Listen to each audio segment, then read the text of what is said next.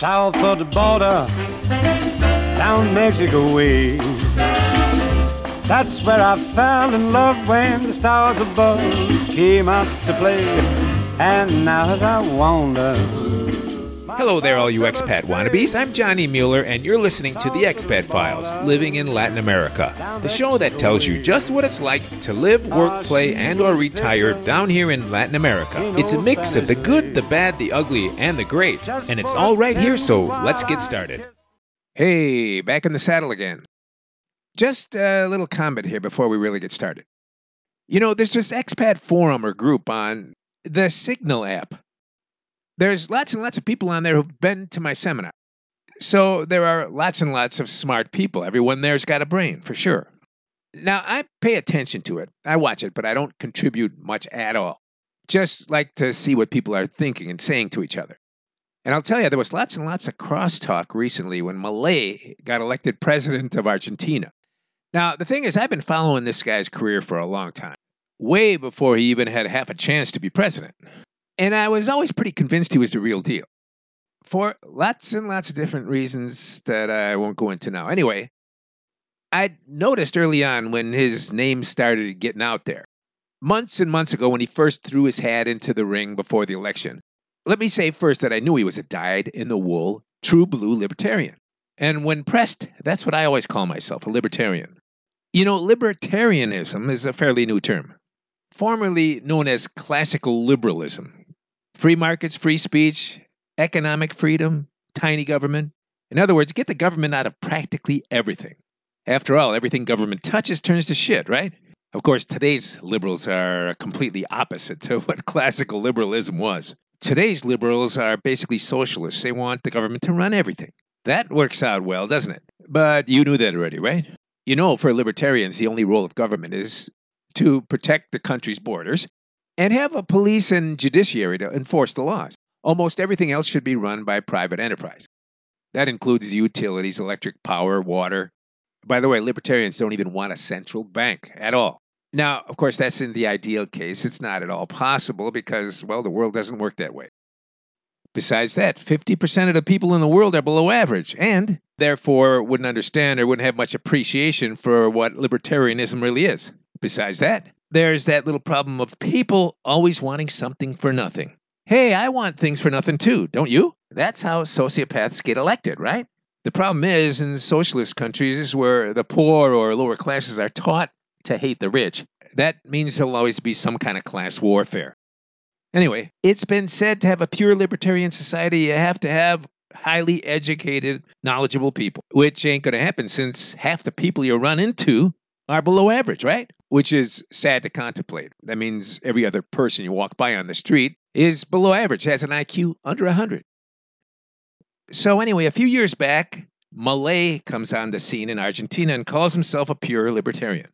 He starts talking the libertarian talk. Man, does that sound good. But only to the educated and astute members of the public who see that 80 years of socialism, Peronism, has failed the country miserably and dragged it into the gutter to the tune of 100 to 200% inflation a month. Not per year, per month. That means no one saves anything. As soon as they get paid in Argentine pesos, they run out and spend it. Because every month they hold it, it'll be worth 10 to 20% less.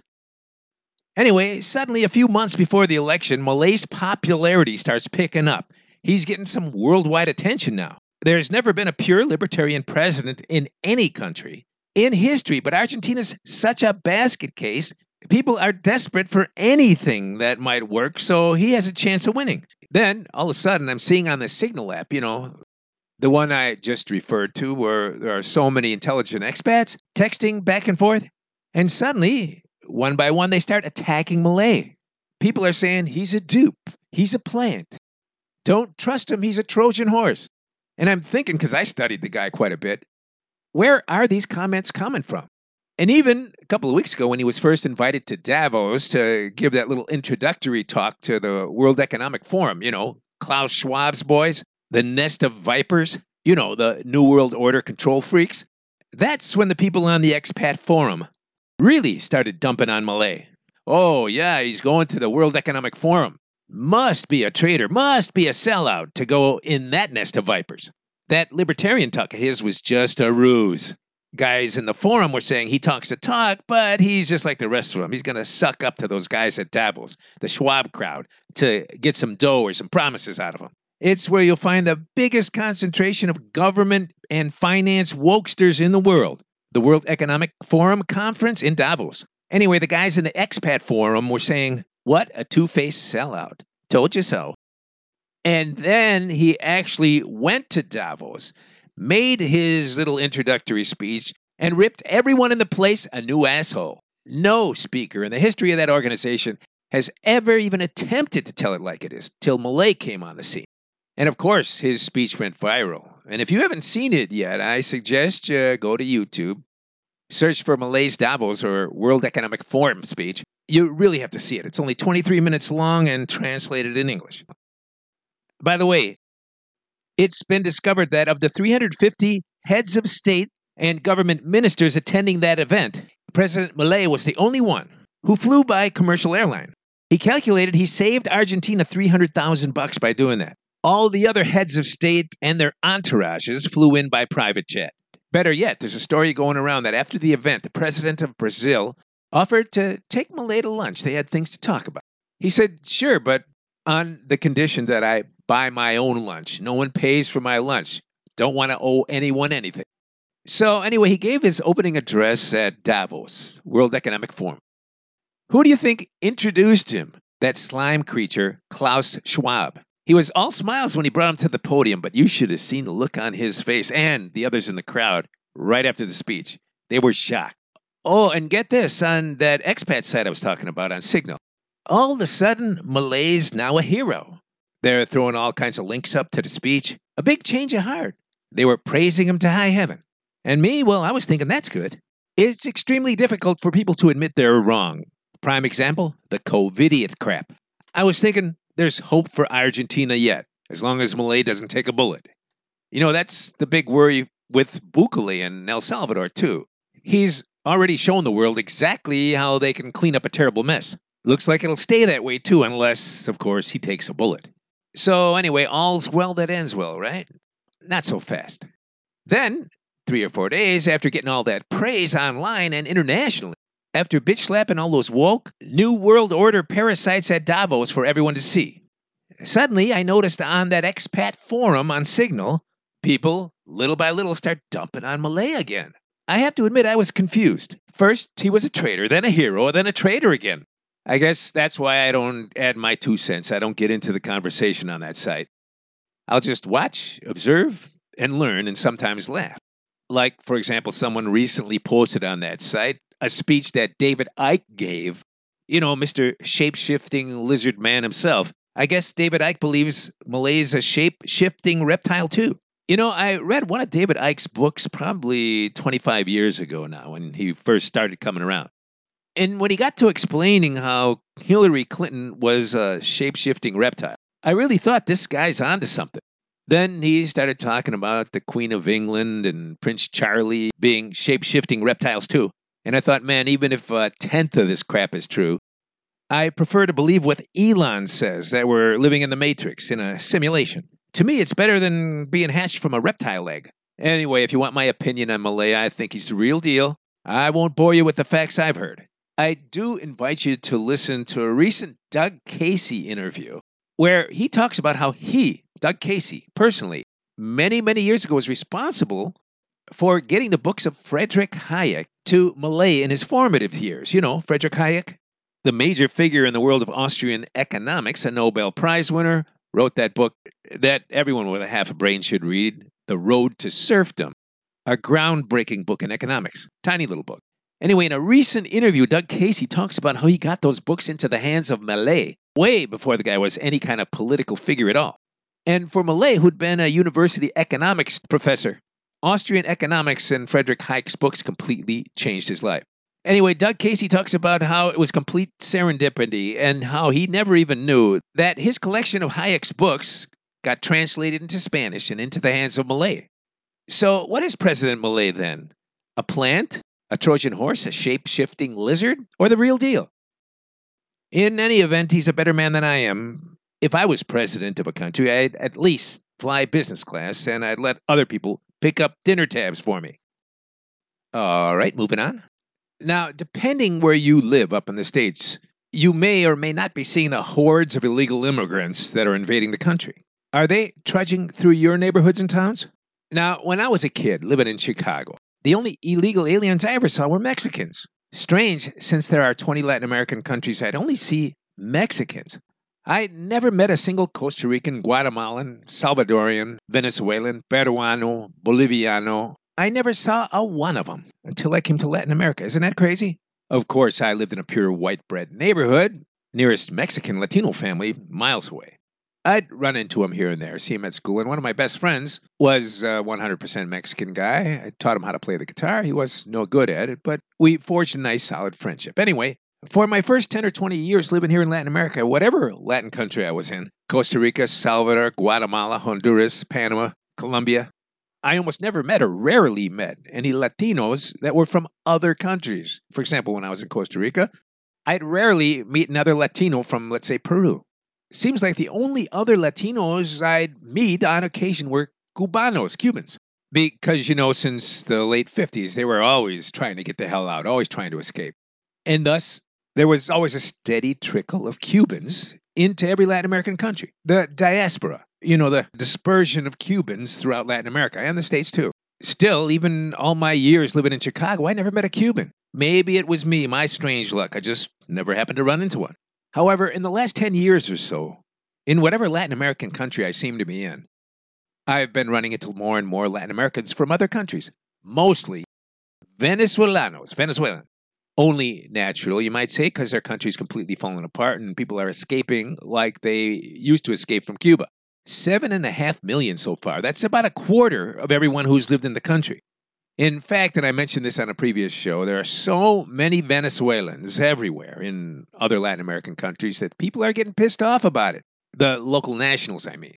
At first, they were welcomed, and now people just don't want to see them anymore. I'm starting to hear all kinds of rumblings amongst the local population. Those damn Venezuelans.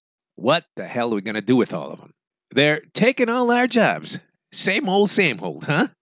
And then you hear the complaints from local nationals who are working, saying that the Venezuelans are driving down wages. They'll work for cash and half of what the locals will work for.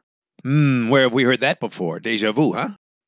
Anyway, if you believe some of the propaganda out there that says Venezuela isn't half bad, all you have to do is talk to a Venezuelan who's escaped. Most of them have tragic stories, even near death stories while they were trying to escape. And you know me, I'm nosy. When I'm sitting around with a bunch of people, especially Venezuelans or Colombians, whatever, I want to hear why they left everything behind to go to a country where they have to start from ground zero and might not know anyone. I don't know if I told you this story before. I heard a capper from a 30 something Venezuelan lady not so long ago. You think you've got it rough? I mean, everybody thinks they've got it rough, right? Well, listen to this. Turns out there's an illegal nighttime boat service that goes from Caracas, Venezuela. I think it's something like a six or eight hour trip across the water to Aruba or Curacao, the nearest islands. They're Dutch islands. And thus, if you land there, you're in the first world. It's illegal, but the boat owners have it figured out. They go across without lights at night, land in a hidden cove in either Aruba or Curacao, dump off their little boatload of Venezuelans, probably 20 or 30 people at a time. The boats are small and rickety, but they generally make it. By the way, they're called lanchas or lolos.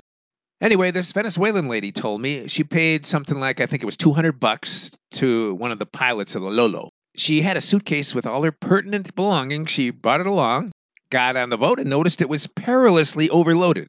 And when they were about an hour out, she said, a big wave came and swamped the boat. It was completely filled with water. They only had something like four life rafts for 30 people. And she thought, this is it. I'm going to die. Then, just a few minutes later, before the boat completely went under. Luckily, they saw a light in the distance. The captain discharged a flare. It was a Venezuelan Coast Guard ship. Came and rescued all of them, brought them back to shore in Venezuela. Gave them a stern lecture. They regrouped on shore, and the pilot, the captain, said, Look, in two days, we're going to shove off again. He said there were no refunds, but there was another Lolo going off in two days. They should be there, and he'd take them, no charge. Now, the lady I was talking to said her and two other ladies who didn't know how to swim decided they weren't going to go on that second voyage. They said, hell with it. Too risky, way too risky. So, as it turns out, two days later, the boat went off again with the same people. And the lady told me the next day she was at her friend's apartment house, and on the TV came a news flash. A Lola, one of those boats, had capsized in a storm, and everyone was dead or missing. As the camera panned on all the bodies that were laid out on the beach, she saw one of the dead girls was wearing a pink Mickey Mouse t shirt. The very t shirt she had lent to one of the girls on the trip two days earlier, a little skinny girl who had gotten wet and was shivering with cold. How about that for a close call? Meanwhile, back in Costa Rica, yeah, everybody loves Costa Rica, right? That's always the first stop for gringos and expats who think Latin America might be dangerous, but not Costa Rica. It's the only Latin American country that does not have an army. Yep, that's the age old sentiment and why Costa Rica is just loaded with gringos. And it seems no matter how many times I tell you guys, it's not the place to be and not a good place for a plan B. A terrible place to do business. The locals are backstabbers. They smile in your face all the while they want to stick it to you. Still, I've got plenty of listeners who settled in Costa Rica. They send me emails all the time saying, Johnny, you know, I kind of put up with it. I'd like to leave, but I can't. I've invested too much here. Or, as in many cases, they've lost so much money, getting ripped off and swindled and scammed, that it's not economically possible for them to pick up and move to another country or even back to the States. Still, there's a million blogs and YouTubes out there saying, Costa Rica, come on down, it's great. There's gringos and expats everywhere. It's old home week. Everyone speaks English. You could even drink the water right from the tap. Yeah, right. That's what it was like when I lived there so many years ago. No one had a water purifier. Everyone drank the water right from the tap. All the locals did anyway. But that's another story anyway. I'd like to throw a little more garbage in the dumpster and pop that Costa Rica bubble for you if I can. Here's an article that just came out yesterday. Title Once Tranquil Costa Rica Eyes Salvadorian Response to a Huge Crime Surge. And I'll paraphrase a bit, cut out the boring parts if I can. It starts out long a byword for laid back environmental tourism. Costa Rica is now wrestling with a surge in violence so striking that its government is borrowing a page from Bukele, El Salvador, which recently took draconian steps to tackle their own crime problems that worked. It says, in an effort to cut a homicide rate that has soared 40% in just the last year alone, Costa Rican President Rodrigo Chaves has introduced tough new legislation referencing El Salvador President Bukele's actions in drastically suppressing crime. He's using that off cited quote Extraordinary times require extraordinary measures. Costa Rica is one of the growing number of Latin American countries seeking to tackle the huge expansion of drug cartel activity by emulating Salvador President Bukele's sweeping crackdowns that have proven so successful. So, why all this talk about trying Bukele's methods? It's because Costa Rica saw its murder rate jump to 17.2 deaths per 100,000 people in 2023, a 40% increase in just one year. Whereas Salvador's rate is 2.4 per 100,000, going from the highest in the world a decade earlier to the lowest in the world. By the way, it says in a large Costa Rican university poll, Bukele was voted Costa Rica's favorite political leader worldwide while their own president, Chaves's poll ratings have plummeted nearly 30 percentage points since his election in May of 2022. So, how'd that happen? Why so much crime in Costa Rica? Well, it says criminals know that Costa Rica is traditionally light touch with apprehended criminals, using the hugs, not bullets approach, following the example of Mexican President Lopez Obrador, where convicted criminals are often given probation or precautions in lieu of arrest. That's what's been fueling the problem, according to Jorge Torres, presidential security chief. The problem is, though, Costa Rica's President Chaves needs the backing of at least 29 of 57 lawmakers in Congress for his Bukele like proposals to pass. So we'll see if Congress backs the idea of Salvador style prisons and gang crackdowns. But the harsh facts are Costa Rica has 700%, seven times the homicide rate per 100,000 than El Salvador. Who knew Costa Rica's violent crime rate was that bad? And here, we always thought it was economic crimes, not physical crimes, perpetrated against their favorite targets, gringos and expats. So there you have it. Costa Rica, nice place to visit, but I wouldn't want my plan B there. All right, now, a reminder. This show first goes out on Friday, January 26th. That means if you're hearing this show right out of the chute, you've only got five more days to sign up for my Expat Insider Seminar and still take advantage of those early bird discounts. Who doesn't want to take advantage of a $500 discount? So again, sign up before February 1st and you get in on those discounts. Just go to expatplanb.com for all details and sign up info. Just to remind you once again, the seminar starts March 8th and it's a week long. We'll be trucking through two Latin American countries, Guatemala and El Salvador. All right, how about this email from Ricky? He says, Dear Johnny, in reference to those terrible Latin American drivers, I've been to big Mexican cities, San Jose, Costa Rica, and Managua, Nicaragua. I've driven in those cities and know exactly what you mean. I've seen hundreds of people in cars and motorcycles break transit laws night and day, day in and day out. You're right, Johnny. Americans never get used to it. He says, I've been in two fender benders in Latin America, one with a junk pickup truck and one with a motorcyclist whose driver was injured but took off anyway. No registration, maybe, or no license, maybe? One can only guess. In both cases, I got stuck holding the bag to get my car repaired. And in Costa Rica, one was a rental.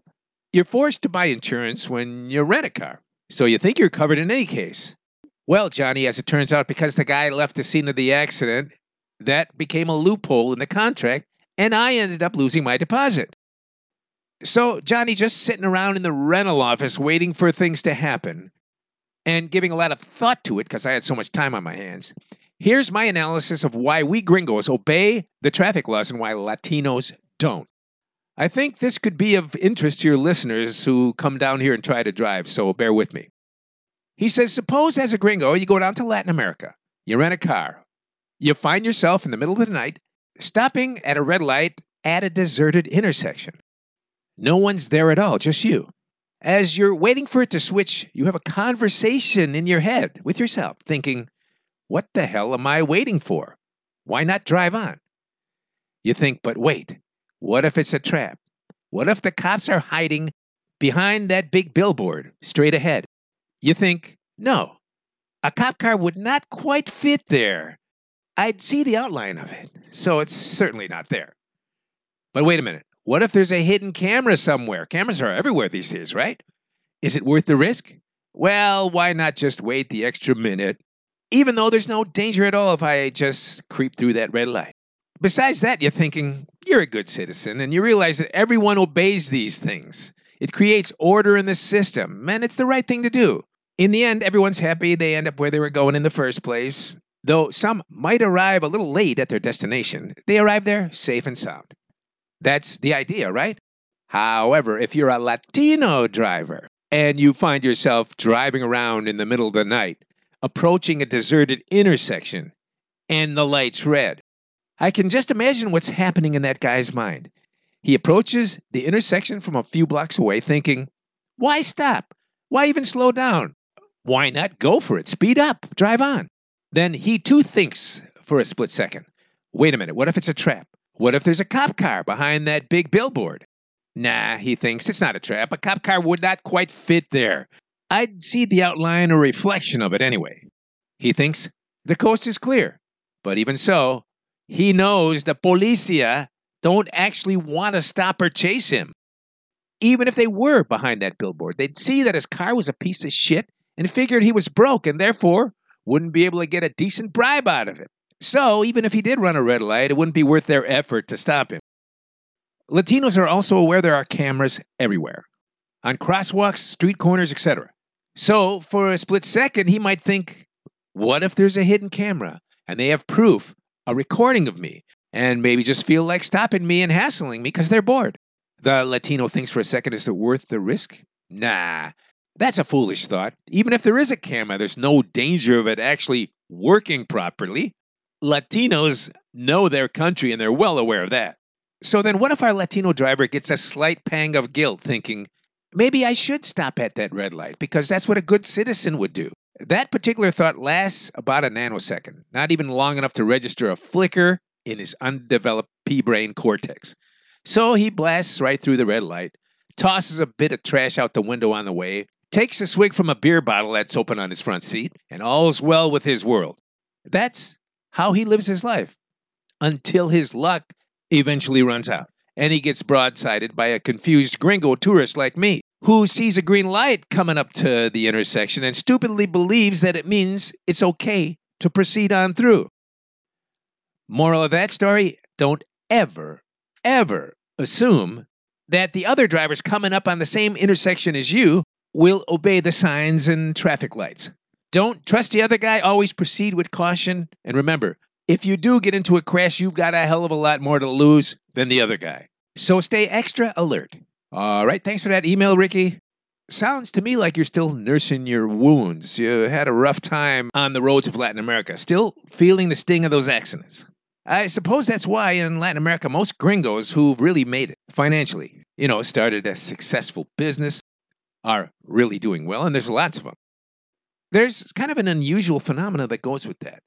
Most gringos I know in that position have a personal driver, if you can believe that. Often the guy's on call 24 7, too. I know that sounds hard to believe, especially from where we're coming from. When I was up in Chicago living in the States, I knew quite a few wealthy people, but not a single one of them had a personal driver. Just as I knew lots of wealthy people, but not a single one of them had a full time live in maid. Man, up in the States, you'd have to be an extremely high roller to be able to afford that.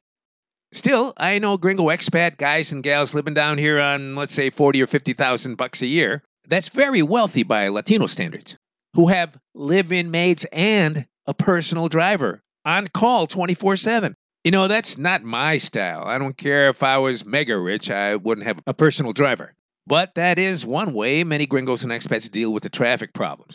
Besides that, I know lots of gringo expats who are married to or living with a Latina where the lady does not have her driver's license. So, in lieu of the gringo driving her everywhere or ordering up by Uber every time she goes out, he's got a driver on call. I know that sounds ridiculous, but I see it all the time.